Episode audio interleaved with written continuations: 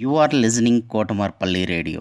Here is a great news. Mrs. Umarani, a national award teacher, started national level storytelling poems reciting campaign exclusively for Kotamarpalli Radio.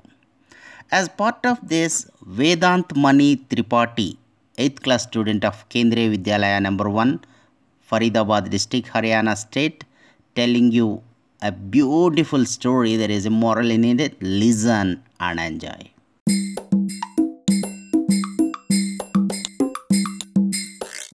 Glass of milk.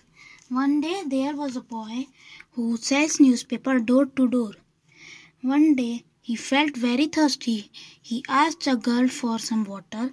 The girl went inside her house and br- brought a glass full of milk.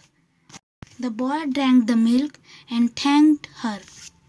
After some time, the boy became a doctor of a hospital and after some time the girl also felt ill. She was admitted in the hospital where the boy was doctor.